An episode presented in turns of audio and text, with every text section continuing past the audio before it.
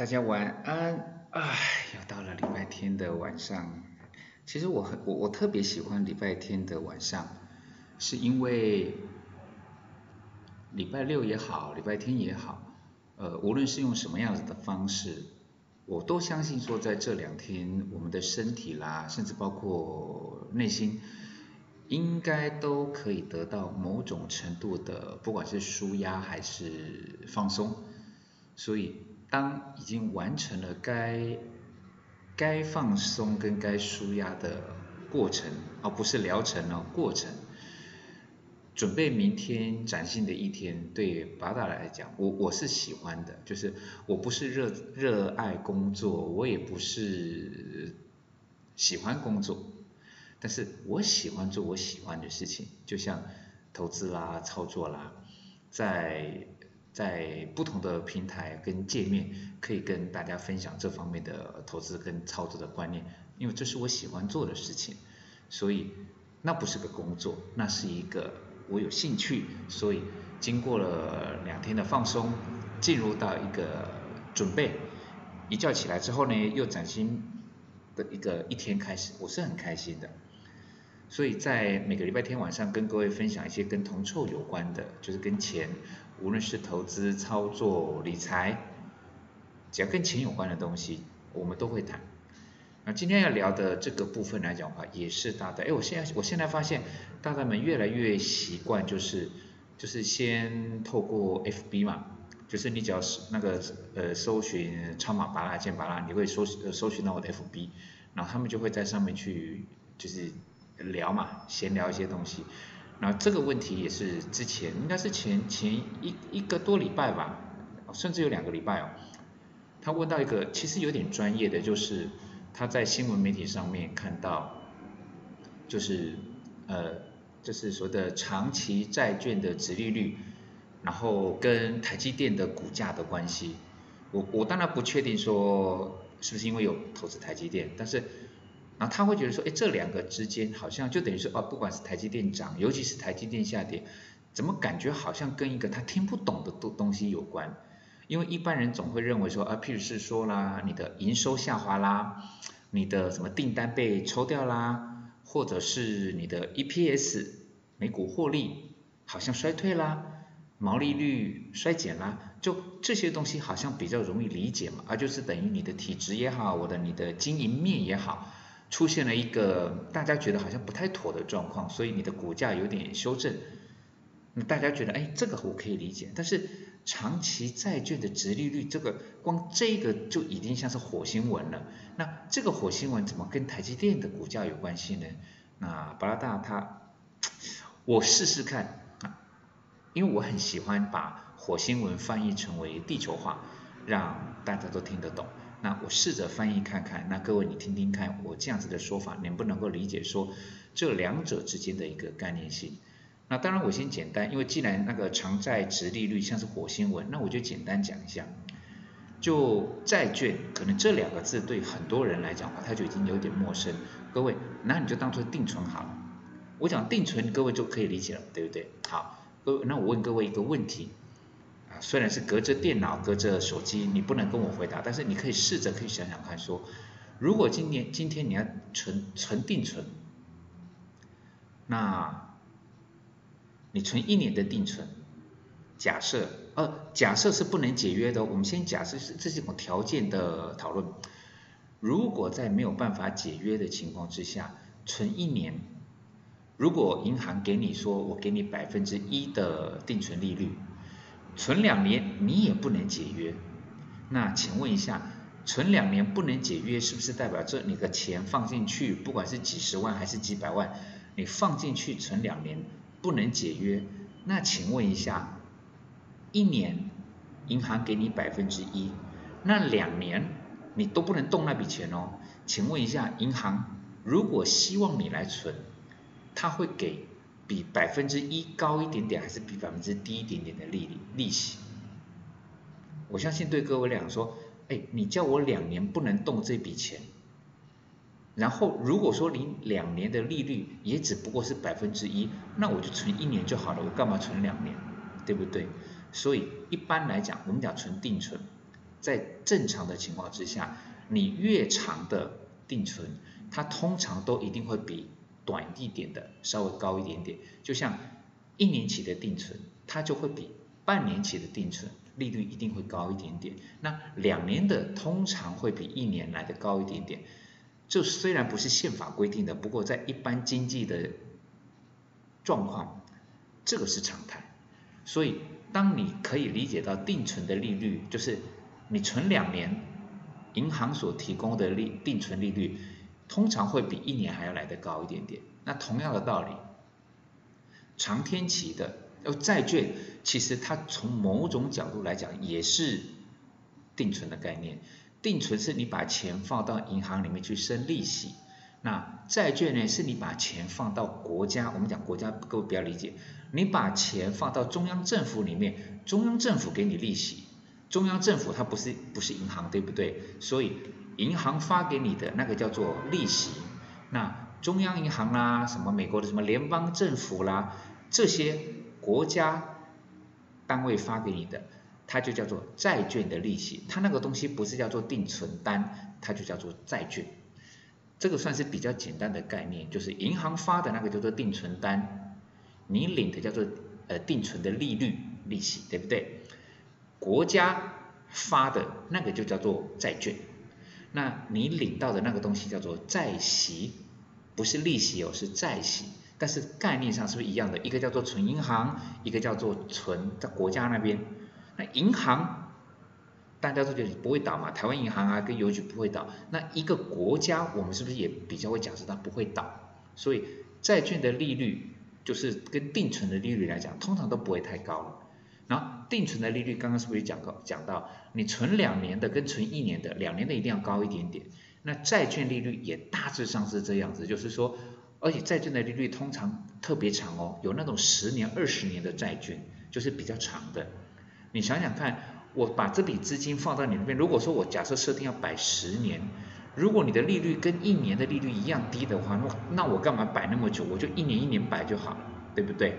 所以比较长期的债券的利率通常会比短期的高一点点，这个叫做基本概念。好，如果这边可以理解，就是债券利率是什么？长债的值利率就是利率，其实它多一个值而已了，养殖的值就是值利率，但是你不要想那么复杂，就是利率。跟定存利率的利率一样的概念。好了，我们回归到跟台积电有什么关系？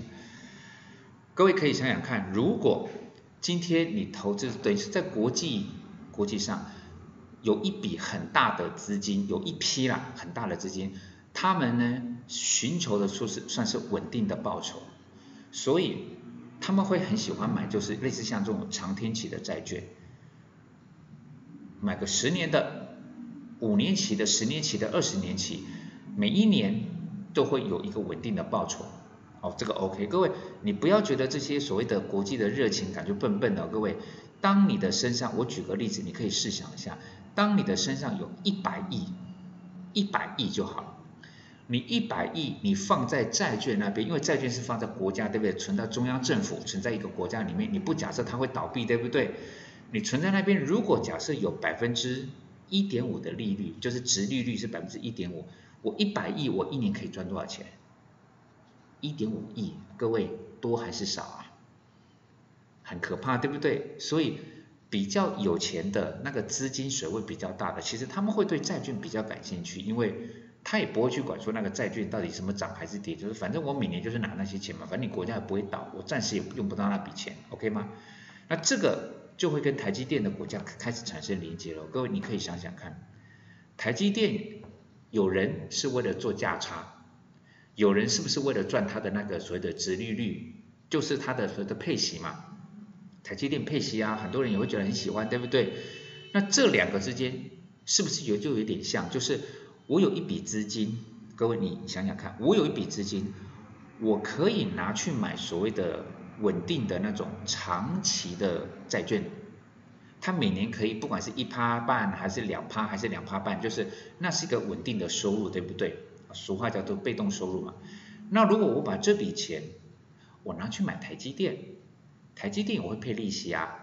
那我姑且不论它的价差嘛，反正它是好股票，它涨涨跌跌我不在乎，不会倒就好了。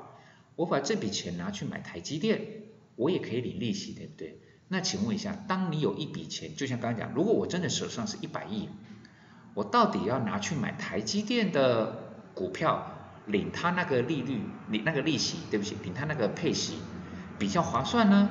还是干脆我就去买长那个长期的债券，比较划算，是不是就可以比了？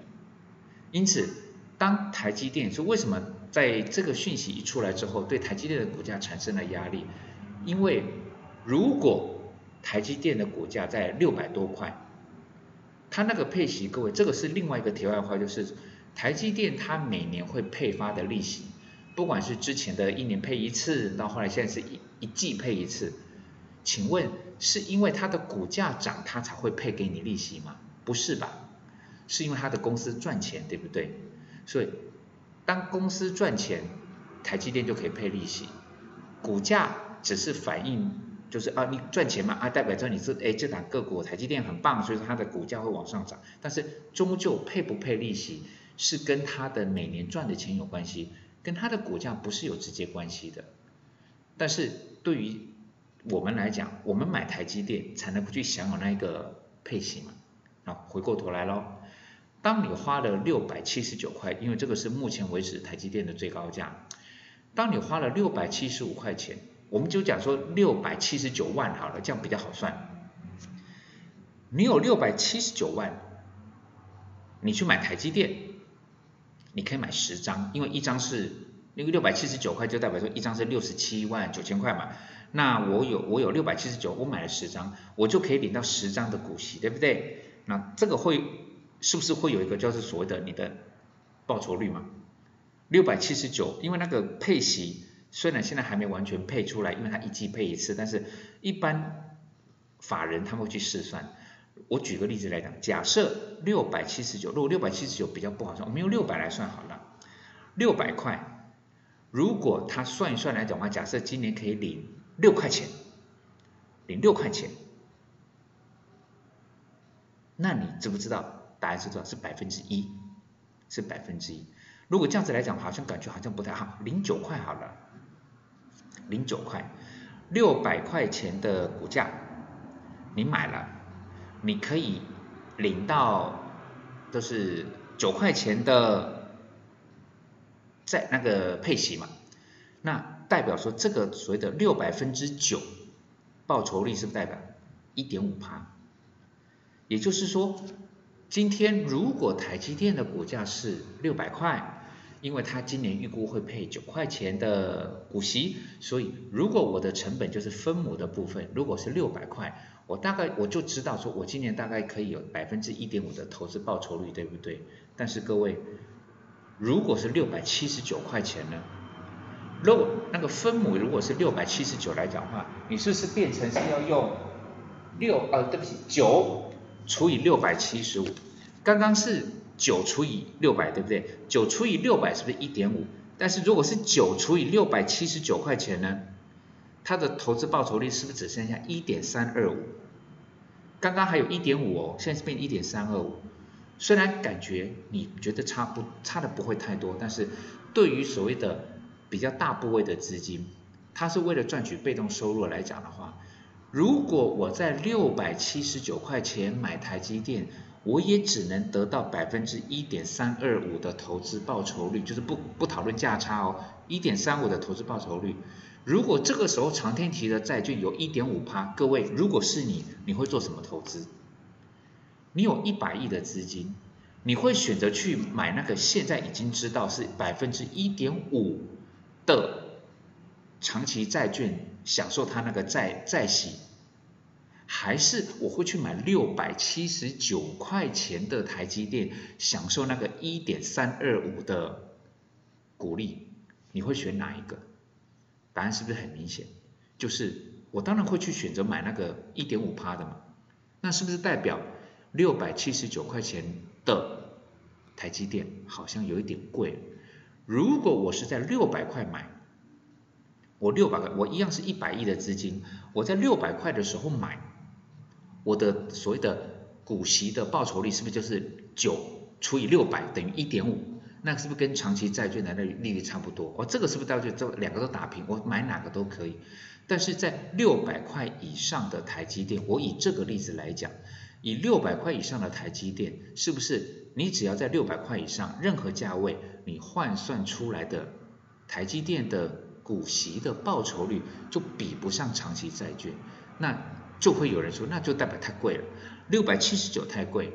六百六十九太贵，六百三十九、六百二十九、六百一十九都太贵，因为唯有在六百块，才可以跟长期债券那个一点五趴的百分比能够相提并论。那万一长期债券的值利率它从百分之一点五提高到百分之一点八呢？各位，那又不一样喽。刚刚的六百块也变贵了，对不对？因为九除以六百。是一点五啊，但是当长期债券它是在往上涨，它变成一点八了，那六百块当然就贵了。那台积电的价位会变得多少比较合理呢？有没有可能？各位到五百块，我们试试算一次，如果是九除以五百块，等于多少？对，刚刚好是一点八。换句话说，当长期债券的值利率它如果从一点五上升到一点八的时候，原本六百块的台积电可以得到百分之一点五的股息的值利率，对不对？但是他们发现啊，不对耶，债息那边已经变成一点八了，那你现在这个六百块是变贵了，那什么样子的价位会变得比较合理？如果以这个因素来看，大家会觉得说五百块才合理，因为九除以五百。